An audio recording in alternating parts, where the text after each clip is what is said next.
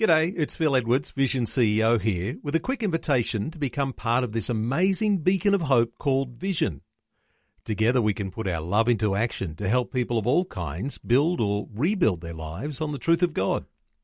Please consider the part you can play during our upcoming Visionathon appeal, remembering that it's your support that makes Vision possible, including this podcast. Life, culture, and current events from a biblical perspective. 2020 on Vision. A special focus today on fulfillment of biblical prophecy in the restoration of the nation of Israel. And so for students of the Bible and those watching the unfolding of significant fulfillment of biblical prophecy, there are more and more things to learn about these developments. Kelvin Crombie is joining us. He's founder of Heritage Resources. He spent almost 25 years living in Israel before returning home to Perth in WA. Kelvin was based at Christ Church in the Old City of Jerusalem, and he's developed an intimate and profound knowledge about the history and the restoration of Israel, and particularly the role of the Anzacs in that restoration. So we've got this Australian connection here, which we're going to unpack a little of. He is one of the keynote speakers at a seminar that's on this weekend for listeners who might be around the southeast Queensland area this Saturday, the Israel Restoration Seminar in Brisbane. We'll talk about that as we go along too, but for listeners in southeast Queensland, uh, you'll be able to see Kelvin speak and in more depth than what we'll be able to cover today. I do want to invite you to be part of our conversation. We'll open our talkback lines in just a few moments. Uh, 800 316 316. You might have a question about the sorts of things we're talking about when it comes to Bible prophecy fulfillment. You might also like to leave a question or a comment on our Facebook page. You can simply go to facebook.com forward slash vision radio.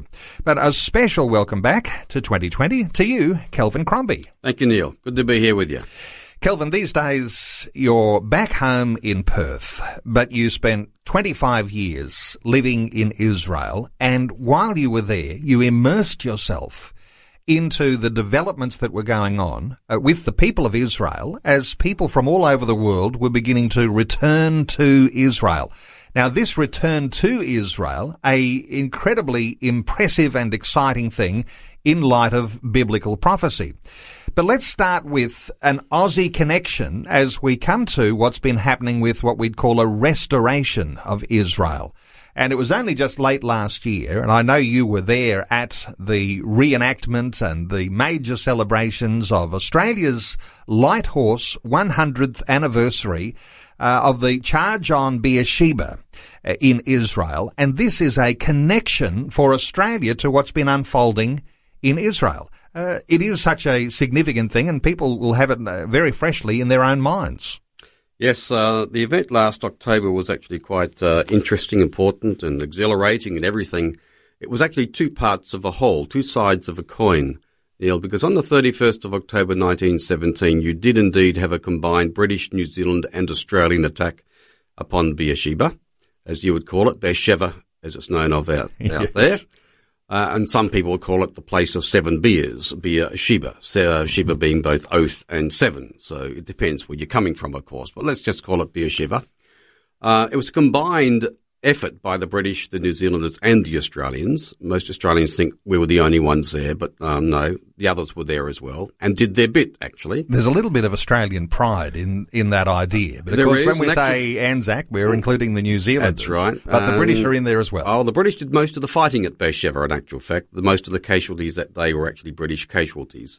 Um, but the Australians, uh, their role was to actually take the town. That was in the orders given by General Allenby and of course, the New Zealanders were primarily involved in taking the ancient Beersheba, Tel El Saba, as we call it. Uh, and if Tel El Saba hadn't been captured by the New Zealanders and some Australians, then there would have been no charge. So it really was a team effort. But the final, the finale, grand finale, as you might want to say, was actually attributed to the to the charge of the Australian Light Horse, and that was a, an important event. So that's one of the events which took place on the 31st of October 1917. But there was another one which happened at almost the same time as the, the charge. And that was what took place in the War Cabinet meeting in London, where they were discussing the proposal by the Zionist organization for the establishment of a Jewish national entity in Palestine. And the vote was then taken about the same time as the charge was taking place, two hours different, so approximately. The vote was then taken by the British War Cabinet uh, in favour of accepting this proposal by the Jewish uh, Zionist organization, and that became known as the Balfour Declaration. Many people attribute it to the 2nd of November. Uh, that's only when the letter was uh, sent from Lord Balfour to Lord Rothschild. The actual decision was made at a War Cabinet meeting on the 31st of October at about the same time as the charge was taking place. So you've got two sides of a coin. Now, clear this up for me, Kelvin, because sometimes when we talk about the Balfour Declaration, the War Cabinet meeting decision that was made, and uh, the charge on Beersheba, is this something that they received word at the War Cabinet that Beersheba had fallen uh, or uh, or is it the case that uh, that is somehow rather uh, you know accidental uh, or uh, I'm not sure that's a very good word when you talk about the way these decisions happen but but it wasn't reliant on the fact that Beersheba had fallen? No. The decision for the war cabinet meeting had been made before. In actual fact they were they had planned to discuss this issue a week or two previous at their war cabinet meeting, and it didn't take place for various reasons. So it was actually deferred to the 31st of October. And of course, the Z day, the day that they were going to attack Beersheba, had already been um, set up you know, weeks before because they had to begin to plan systematically for the attack upon Beersheba. Um, but it wasn't synchronized to be the 31st of October, even though 31st of October is Reformation Day Okay, so on that day it was going to be 400 years since Martin Luther nailed his 95 Theses to the church door in Wittenberg, uh, 31st of October 1517. So no, there was no correlation there as far as I'm aware. And it was also the 31st of October 1898 when the German Kaiser Wilhelm II entered into Jerusalem to open the new German church, which was to consolidate German Germany's um, involvement with Turkey. So all sorts of things happened on the 31st of October, but they were just things that happened on the same day. And interestingly enough, fighting between the Allies and the Turks ended on the 31st of October 1918. But I don't think they did that purposely because it's one year after Beersheba. So five things which happened on the same day. Coincidentally, you might say. Uh, yes, and I don't know uh, that we ought to put so much emphasis on all of the coincidences although some people will say coincidence is the name God uses uh, when he wants to remain a little anonymous. So these things did happen, and the fact that they did happen on the same day, there were anniversaries like that, certainly gives us uh, real substance to talk about some of these events and the way that they are interacting with one another. The interesting and important point, I think, here is that this is not just something that uh, we as Christians, as church people, are talking about, you know, in the shadows, on the side, because when it came to that 100th anniversary of the light horse charge on Beersheba, uh, we had the Israeli Prime Minister who turned out and made it a significant part of the history of the nation of Israel uh, that this event had happened. So uh, Aussies are connected there not because of some coincidence, but here is the Israeli Prime Minister who recognises uh, that in the history of the Jewish people, Australians have played a role. Yes, um, Bibi was there, Netanyahu was there, and Mr. Turnbull was there, and also the New Zealand Governor General, Mrs. Kerr, was there as well. Um, but I'd say that, you know, people such as myself had been involved on the ground in developing this whole thing for something like 30 years. I took my first little uh, light horse tour down to Beersheba in 1988 from, from Christ Church in Jerusalem down there. And in those days, the interest level was very, very small. There was a, f- a few Israeli academics and historians and uh, military historians who were interested. But it took a long time to actually get that uh, perspective and that vision to, to go out. And so through 30 years, we actually had to work quite hard to get to the point of what happened in 31st of October last year. But it was great to see the outcome.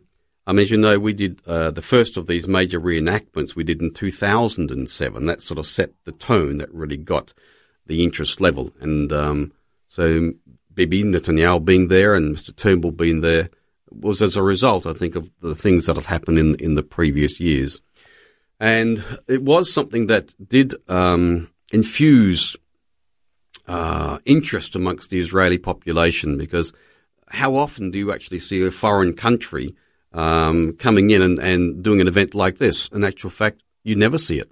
We were told that when we did the event in 2007, that was the first occasion that such a thing had happened. You know, 50 Australians riding in on horses reenacting a charge in 1917. The Israelis had sort of never heard that because their um, their interest in what foreign armies had been doing was usually quite negative. You know, even with the British, when the British left in 48, it was left a negative impression. So this was actually quite something fresh and different for the Israelis, and it just got their their interest. And we just saw the outcome of that this year, where the the crowds were perhaps five times as, as great as they were in 2007. And we had the participation of these prime ministers and governor general. Uh, and there were quite a few things happening behind the scenes, of course, which the average person who was there observing it uh, wasn't wasn't aware of. So it was a, a lot of miracles happened to get us to that point. Kelvin, let's come to the Bible and fulfillment of biblical prophecy, because if we're going to have a conversation like this today, it's all very well to talk about events that happened 101 years ago, almost, or 100 and a half years ago. But let's come back to those things that we might read in the Bible and see a fulfillment in our own day. And for a lot of people, this is like, oh, that must be very obscure. But uh, there's not a lot of obscurity when I've looked at those passages uh, and seen the fulfillment of uh, biblical prophecy all around the reformation of the nation of Israel. Because uh, since uh, AD 70, uh, the Israelis uh, were dispersed into all other parts of the world. They'd lost their nation. They were gone. Uh, but all of a sudden, you've got this return, all of a sudden, 70 years ago. But let's come back into the Bible and what the Bible says prophetically about the nation of Israel. What are your thoughts? Well, first of all, um, the restoration isn't 70 years old. It's 70 years since the state of Israel was established. But the state of Israel was built upon a foundation that was laid over a period, of, I'd say, 400 years. And you can't understand 14th of May 1948 without looking at events which were taking place slowly, slowly over a period of, let's say, 400 years. And what had happened in those 400 year period, and we'll try to fleece this out a bit, in, flesh it out a bit in the, in the conference, those things which happened in that 400 year period um, leading up to 1948, let's say, were built upon foundations that were laid in the scriptures, principles that you see in the scriptures, mostly relating to the time of the first exile and restoration. But we first we before we get there, there's a very, very important foundation we actually have to lay. Why is the restoration of Israel important? Is it for the sake of the Jewish people? Is it for the sake of biblical prophecy being fulfilled and lots of other issues as well? Um, I'd say it is those, but that is not the real reason. The real reason why the restoration of Israel is important is because it points to the character of God. It's for the um, for the character of God Almighty because He swore an oath and so it's his word that has actually gone into this very foundation. He swore an oath to Abraham, confirmed it to Isaac and to Jacob concerning the land of Israel. It's one of those covenant promises that you see uh, written there in Genesis 12. And so if there is a God in heaven who uh, makes a promise, seals it with an oath, then it's his character that is at stake if that oath uh, is not fulfilled, if, if his word is, is shown to be actually um, broken. So, he, for the sake of his own character, Israel has to be restored um, because otherwise he makes a promise and then he breaks it. And that's not the character of the God I think that we, we serve. So God doesn't break his oaths. He, in fact, shows himself faithful. And if he shows himself faithful to his chosen people, the people of Israel, uh, then we as Christian believers who'd see ourselves as grafted in would recognize that he'll show himself faithful to the promises that he's made to all of those who are the, uh, brought into his family. Life, culture, and current events from a biblical perspective. 2020 on Vision. Talking about Bible prophecy today, our special guest is Kelvin Crombie. Kelvin is in fact one of the keynote speakers at a seminar that is on this weekend in Brisbane. So for those listeners in southeast Queensland, you might like to attend the Saturday seminar, Israel Restoration Seminar. It's called. It's on in Brisbane. It'll be on at 289 Preston Road, Wynnum West. And there is a website, israelrestoration.wixsite.com forward slash Israel. Uh, we'll talk about more how you can find some more details shortly. Kelvin Crombie, as we talk about Israel in Bible prophecy and to talk about Israel as a fulfillment of Bible prophecy today, there are some other things that we need to understand. Uh, and this is something that has happened before in the life of Israel, uh, going back to the exile that we read about in the Old Testament. So, to understand, I think, the second restoration, which Isaiah pointed out in, in chapter 11 also, there would be a return a second time. It's important to look at some principles which took place at the time of the first exile and restoration. But first of all, we have a, we've already looked previously at the, the character of God as, as revealed in him swearing the oath which basically confirmed the covenant with Abraham, Isaac, and Jacob. And then later, of course, there was a, another separate covenant that was cut with the Israelites in the Sinai called the Sinai Mosaic Covenant, which provided the constitution for how they were to live in the land of Israel. And it's very, very clearly stated there, and Leviticus 26 does this beautifully, but other places as well, that there were blessings for obeying the, God's constitution, called his Torah or his law. There were blessings for obeying it, and there were curses um, for disobeying it. So that's all set there. But at one particular point in, for instance, Leviticus makes it very clear that if there's gross disobedience to God's constitution, his Torah, they would be exiled from the land. And it seems to, to show in that, that when they were in, um, in exile, that if they call upon him, if they re- repent, recant, and come back to him, then he will restore them. That's what it seems to to show in Leviticus uh, 26. So eh, there came a time, of course, when the northern uh, kingdom entered into gross disobedience and they were taken away into Assyrian uh, exile. But there were many people from the northern tribes by this stage were living amongst the southern tribes. And then with the Babylonians, they were taken into exile because of gross covenant disobedience. So there they were in Babylon. And it doesn't seem to be much an indication, as when I read the scriptures, that suddenly as a nation they all repented and turned back and were um, um, doing the right thing. It seems to be that they were living there and didn't seem to be a huge deal of difference until there was a gentleman called Daniel who read the prophecy uh, or read the letter from Jeremiah who said that they would be in exile for 70 years. And so what happened then is that uh, Jeremiah reminded God of what sorry, Daniel reminded God of what he'd spoken to, to Jeremiah. And then we see a restoration happening after that. So we see Daniel as the archetype intercessor. He reminded God of his covenant promises. Now, that in itself is an important principle for us to take on board when we start talking about the second period of the restoration. But let's just look at this role of, of Daniel for a second. And there's a precedent for that because in the time of the Sinai wanderings, for instance, there were uh, several occasions, one soon after the um, the golden calf episode, but there were several occasions where God actually had a bellyful of the Israelites, to put it in colloquial language. And he, on one stage, sort of said to Moses, Stand aside, I'm going to wipe that mob out, and I'm going to start again with you, Moses, because you're a good bloke. Um, as for the rest, well, they're just all stubborn and stiff necked and whatever else. And so that's what God was planning to do. But it was Moses who then reminded God and said, No, you can't do that, God, because you have sworn an oath to Abraham, Isaac, and Jacob. And so God kept on with the Israelites. So he continued with his purposes for the nation, even though there was only a remnant who were, you might say, righteous. Let's look at Moses and perhaps Aaron. The majority were not. So there you got a principle. It's very important. So we put that over now into the period of the first exile when Daniel was there. Now, in a sense, whether the rest of the people were living similar to Daniel or not, I don't know. But Daniel had a relationship with the Lord and he then interceded on behalf of his nation. He reminded God of those promises, as did Nehemiah later when they're in the land.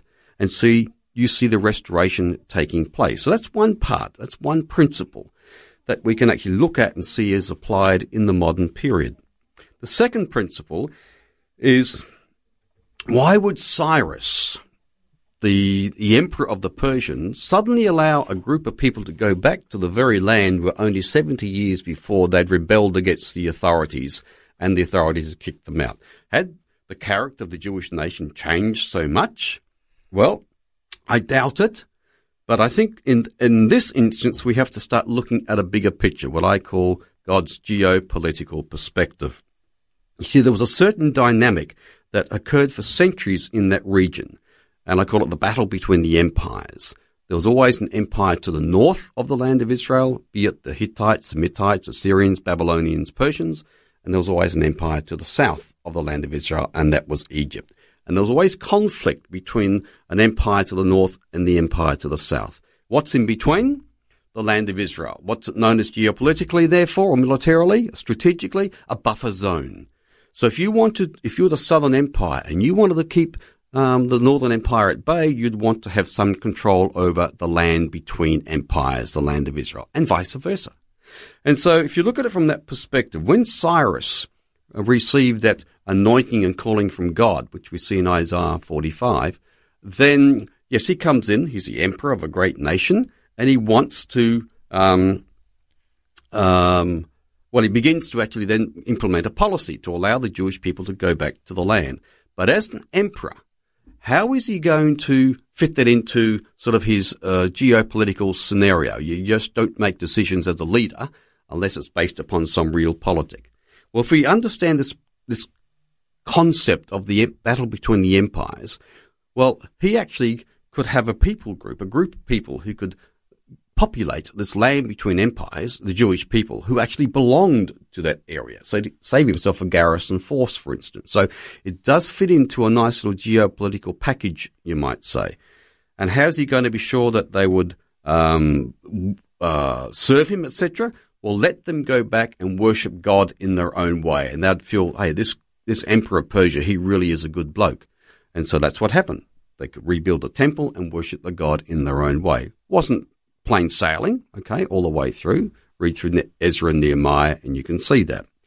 And the other important consideration is that only a remnant went back. Most of the Jewish people, the people of Israel, remained in Babylon. So if those that went back began to behave themselves, oy voy, perhaps to some of their family members who were back in Babylon. So there were other factors involved in that restoration, uh, which again we can see were were principles which were very, very much relevant in the modern day restoration as well. This concept uh, of the battle between the empires and the land of Israel being a strategic buffer zone stuck right in the middle.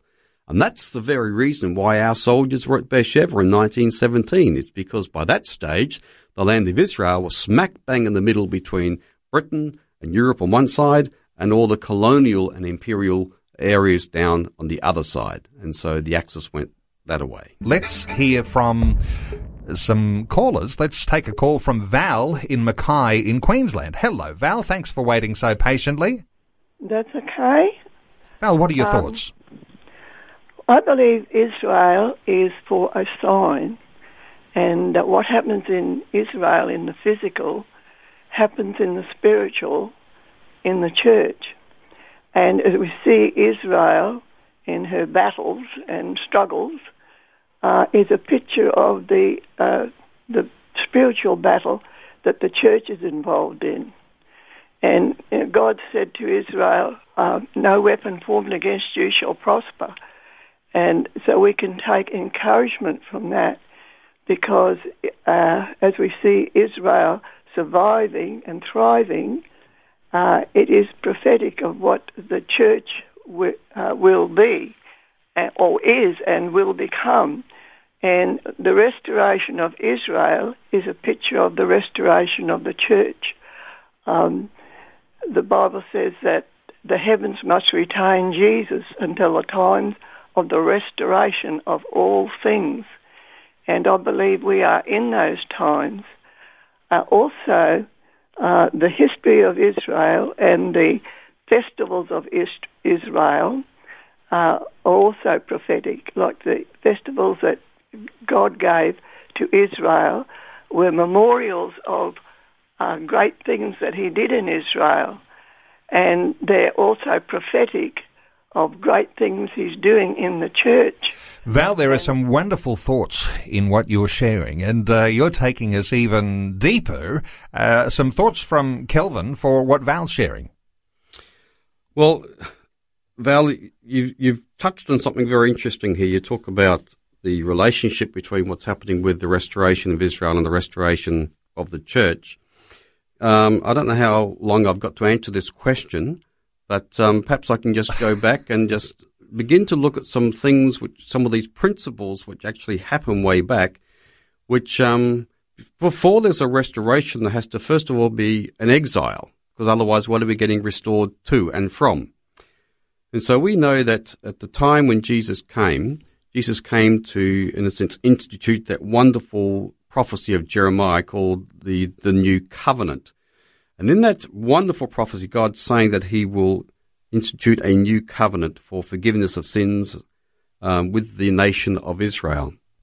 And they shall come to know Him and have a personal relationship with Him. But He also says there that they shall all know me from the least of them to the greatest of them, says the Lord. So there is a time for an, ish, an initial institution of that wonderful new covenant through Jesus.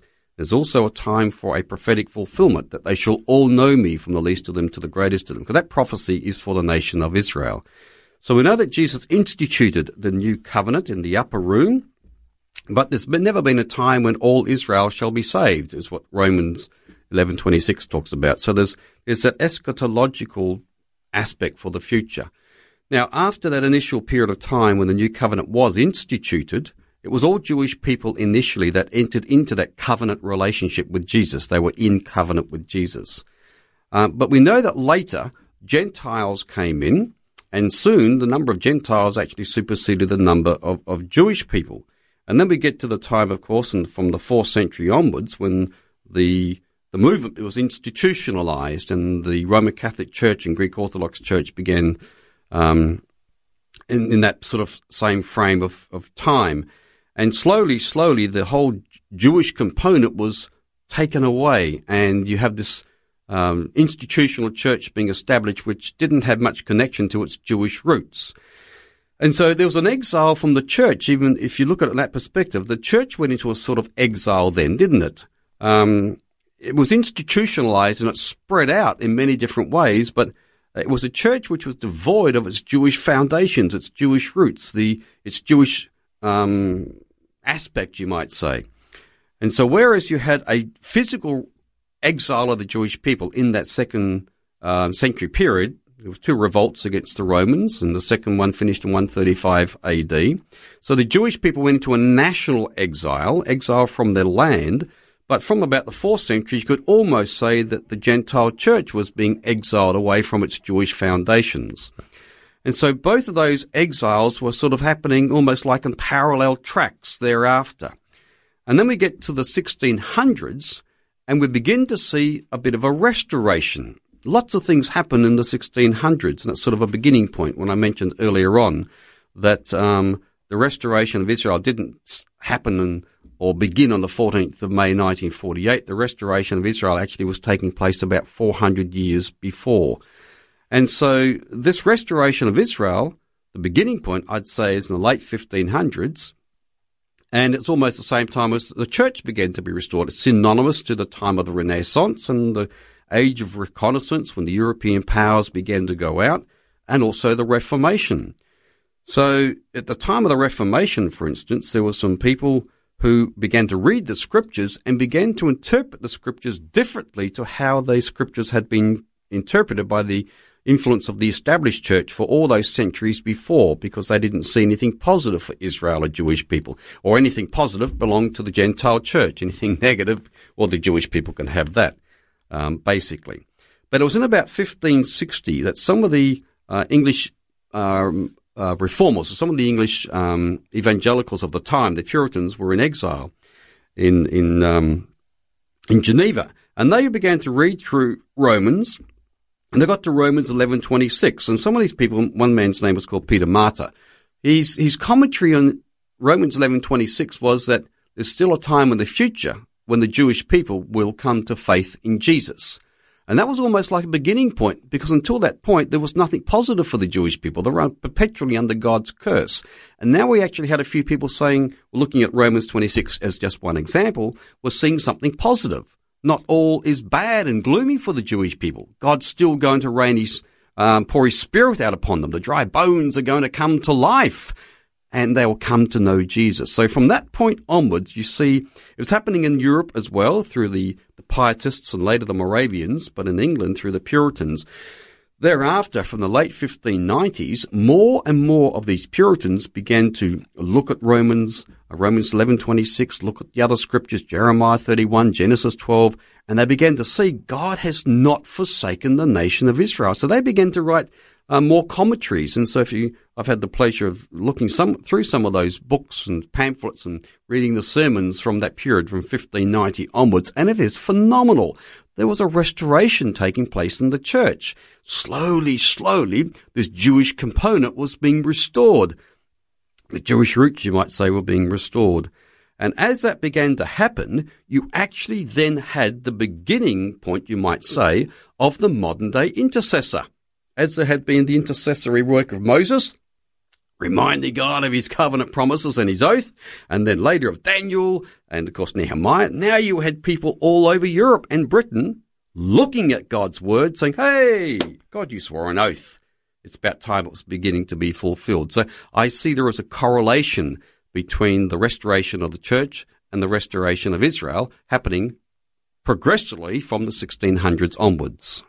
Well, thank you so much to Val from Mackay for calling in because uh, you got a detailed answer there. And uh, Val, you did spark uh, some good thoughts about what's happening with the nation of Israel and the connection there to the Christian church. We are taking calls on 1 800 316 316. Let's take a call from Chris in Victoria. Hello, Chris. Welcome along. Uh, good day, uh, Neil and Kelvin. Yeah, I, I just see this. Um the embassy moved to Jerusalem as, as a very significant and a catalyst for like end time prophecy that could come very quickly, like the, the Gog Magog war, the rapture, the building of the second temple, um, you know, and also um, the time of Jacob's trouble. Because, you know, people like Donald Trump are not peacemakers. The Jews will have Jacob's trouble because they reject the Prince of Peace and the gospel of peace, you know. And the Bible says, Blessed are the peacemakers, you're talking about those who spread the gospel of Jesus Christ, not you know people like Donald Trump as such. Yeah. Okay, Chris, good thoughts and uh, controversial insofar as what's happened this week. In fact, just on the 14th of May, as being some sort of a catalyst for other end times events that we might look at from biblical prophecy. Your response for Chris Kelvin?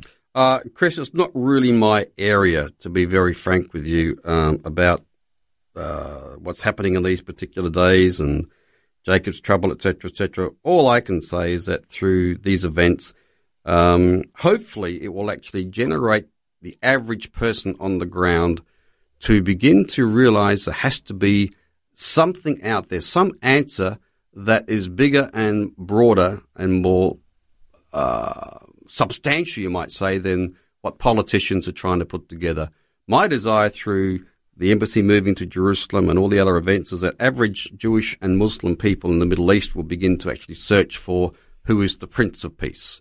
Uh, I personally am not particularly that interested in the rebuilding of the temple and all those things associated with it. Um, I really, really would like Christians to be praying for ordinary Muslims and Jewish people in the Middle East to come to know Jesus. Um, so I'm probably not the best person to sort of engage so much on all these end time uh, scenarios. Thank you so much to Chris from Victoria for your insights. 1 800 316 316. If you'd like to join in our conversation, you can also leave a comment on our Facebook page, facebook.com forward slash vision radio. When we talk about all of these events, and as you say, Kelvin, you can get caught up in almost an entertainment about biblical prophecy. And yet, the way that we would want to think of things as they unfold in the end times is that it's all about a restoration of who Jesus is.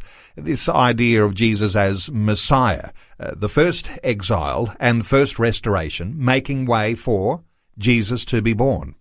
a second exile and a second restoration, paving the way for a Jesus return. When we talk about the overall plan that God might have, uh, his uh, purposes on the earth, how do we talk about that uh, in relation to God being sovereign? God is overall. Well, sovereignty God is an incredibly important subject um, because if you look at it, he looks down from above and he can see all the different scenarios, all the different things happening um, from a high point. And we as human beings, we can't. We're limited in what we can see and how much we can see and, and, and take in. And the very nature of us human beings often is that we get parochial. We, we lock into one particular thing or subject. Well, God just sees absolutely everything. And I think that we really just need to recognize that God is sovereign. He's on the throne. He has everything in the palm of his hand. And we, sometimes we have to be perhaps less dogmatic and a little bit more open to saying, okay, well, we've got a certain perspective, but God is sovereign after all. And, you know, he may, his purposes may very well prevail. I mean, I can remember at the time when the Berlin Wall went down, etc. And that took a lot of people by surprise. Everybody thought they had it all worked out. I've actually heard messages that the Russians were going to be in Berlin in such and such a time. Well, nothing of that happened. The Berlin goes, wall goes down. It took a lot of people, even intercessors, a bit by surprise. So God's sovereignty is, is just so far above uh, all of our, our understandings. And I think an important principle to look at when it comes to looking at God's sovereignty over Israel Israel's destiny is what happened on the Mount of Olives, uh, as recorded for us in Acts 1, when the disciples asked if Jesus was going to restore the kingdom to Israel. I mean, they thought it was going to happen either then and there or in their lifetime, that the, the purposes of God would prevail over the nation of Israel. And Jesus didn't knock them down. He didn't say, hey, you guys have got it wrong. God doesn't have a destiny for Israel anymore. And basically, what Jesus said is that um, those things are in, in the in the will of God. It's in God's timing. But your purpose is to take the message out to the uttermost parts of the world. And I think we actually have to somehow take take wind of this, take grasp of this. Uh, he has given us a priority call, and that is to go out and introduce Jesus to people um, from Jerusalem to Judea, Samaria, in the uttermost ends of the world. That is our primary task as the church. Now, when it comes to the restoration of Israel, yeah, we see things in Scripture, but we cannot allow that to be the be all and end all. We can't allow that to be the main focus um, for our uh, existence as Christians. We're always going to make sure that our main and primary goal is to take the message of Jesus out, and secondarily, take into account the, the prophecies, etc., concerning the restoration of Israel, the rebuilding of the temple, and all these sorts of things we do believe. I mean, for instance, at that stage on the on, on the Mount of Olives, um, you had the, the angels coming along. Why are you staring into heaven? This same Jesus shall return in like manner. So he will return and he will return to Jerusalem. That we know. That's our great hope. But in the meantime, our commission is to take the message of Jesus out to all peoples. And we have to never lose sight of that. Visions 2020 with Neil Johnson. A biblical perspective on life, culture, and current events. Time running short. Kelvin Crombie is our guest. We've been talking about the nation of Israel in biblical prophecy. Kelvin, as we draw some loose ends together, uh, I know that uh, we, we, we, began to talk about uh, Israel, its restoration, uh, and we began to link to the church. If we're talking about things and how we might finish our conversation drawing some loose ends together, as Christians listening to this conversation, we don't feel like we're outside the picture because God has His faithfulness, His promises for Christians as well. Yeah, most certainly. Um, we sort of left off just a while ago um, talking about the beginnings of the Reformation. And you know, the Reformation last year sort of had its 500th anniversary of the official beginnings, but we know things were happening beforehand anyway. But the great thing about the Reformation is it availed the scriptures for the ordinary person to begin to read. And some people might say well, that was a mistake because you have probably about 400 Protestant denominations now where that might not have been the case if, yeah. had, if they hadn't had access to the scriptures. But put that to the side. The fact of the matter is that people now had a chance to read the scriptures for themselves and they began to see all these wonderful um, purposes of God. They saw the sovereignty of God Israel was in exile, but the scriptures say they will come back. And I think as people began to, to see this and began to pray, uh, suddenly a whole dimension began to open up for them. Jesus was Jewish. What does that mean? So from the 1600s into the 1700s, 1800s, 1900s, it was just a slow, gradual process. And I think that's extremely important because Jesus was, yes, a son of God, but he's a son of man. He was actually fully divine, but also fully human. Okay, so who was he in the flesh? He was Jewish. He didn't stop being Jewish. And it was very, very important for Gentile Christians to begin to, to see the fact that this Jesus is actually Jewish. But hang on, all those Jewish people in the ghetto, they're under God's curse. So how do we reconcile this? And I'm actually in covenant with a person who's Jewish, a circumcised Jew, and yet over there, there's people, his very own flesh and blood, who are being persecuted. So it actually began to be a, a challenge for people in the church. They never had to worry about that before because they never really saw Jesus as a Jew. But suddenly, when they begin to see Jesus as a Jewish person, that began to change their understanding towards his own people according to the flesh. So, you know, in the 1800s, more and more people wanted to go out to to reach the Jewish people with the message of Jesus, to introduce their Messiah to them. Instead of him being the Gentile Messiah called Jesus, come and believe and be converted and leave your Jewishness at the door and become one of us, suddenly there was a beginning of a change. And we see this in the 1800s as more and more Jewish people were being introduced to Jesus and being encouraged to keep at least some of their Jewishness. Okay? And then more and more Jewish people began to come to faith. The Hebrew Christian movement, later the Messianic Jewish movement. It didn't begin in 1979 when people regard that as being sort of the starting point of the Messianic movement in Israel. That was an important part of it, but actually had foundations going way, way, way back, and it was a slow, gradual process. So I see, in a sense, the restoration of the church being very, very much associated with the restoration of Israel, but in this key area of who is Jesus in the flesh. He's a Jew. And so one day he will return to Jerusalem as the king of the of the Jews. So there's a lot of correlation there. And uh, for a lot of listeners, this will be new ideas. Who is this guy sharing these new ideas? Uh, Kelvin Crombie, you've written a whole bunch of books. And for people who are interested in the writings of Kelvin Crombie, uh, vision.org.au, you can go to the Vision store and uh, they'll be available there.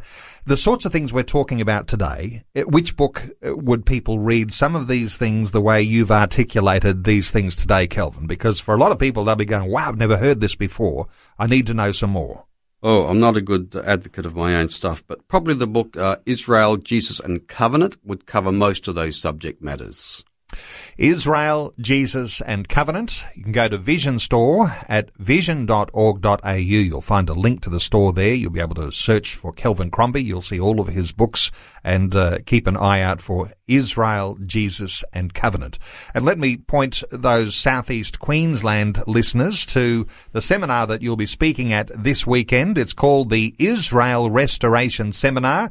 And for uh, listeners in Southeast Queensland, Northern New South Wales, in reach of getting to get some really great substance when it comes to how the Bible prophecy interacts with what's happening today in the world. Uh, you can see Kelvin Crombie. There's another guest speaker too, Cookie Schwebar Isan, and that is on in Wynnum West. Uh, simply Google the Israel Restoration Seminar. Kelvin, thank you so much for taking some time to share your thoughts with us today on 2020. Thank you, Neil. It's a pleasure to be here. Before you go, thanks for listening. There's lots more great audio on demand, or you can listen to us live at visionradio.org.au. And remember, Vision is listener supported. Your donation, large or small, will help us continue connecting faith to life for hundreds of thousands of people across Australia and around the world. Learn more or donate today at visionradio.org.au.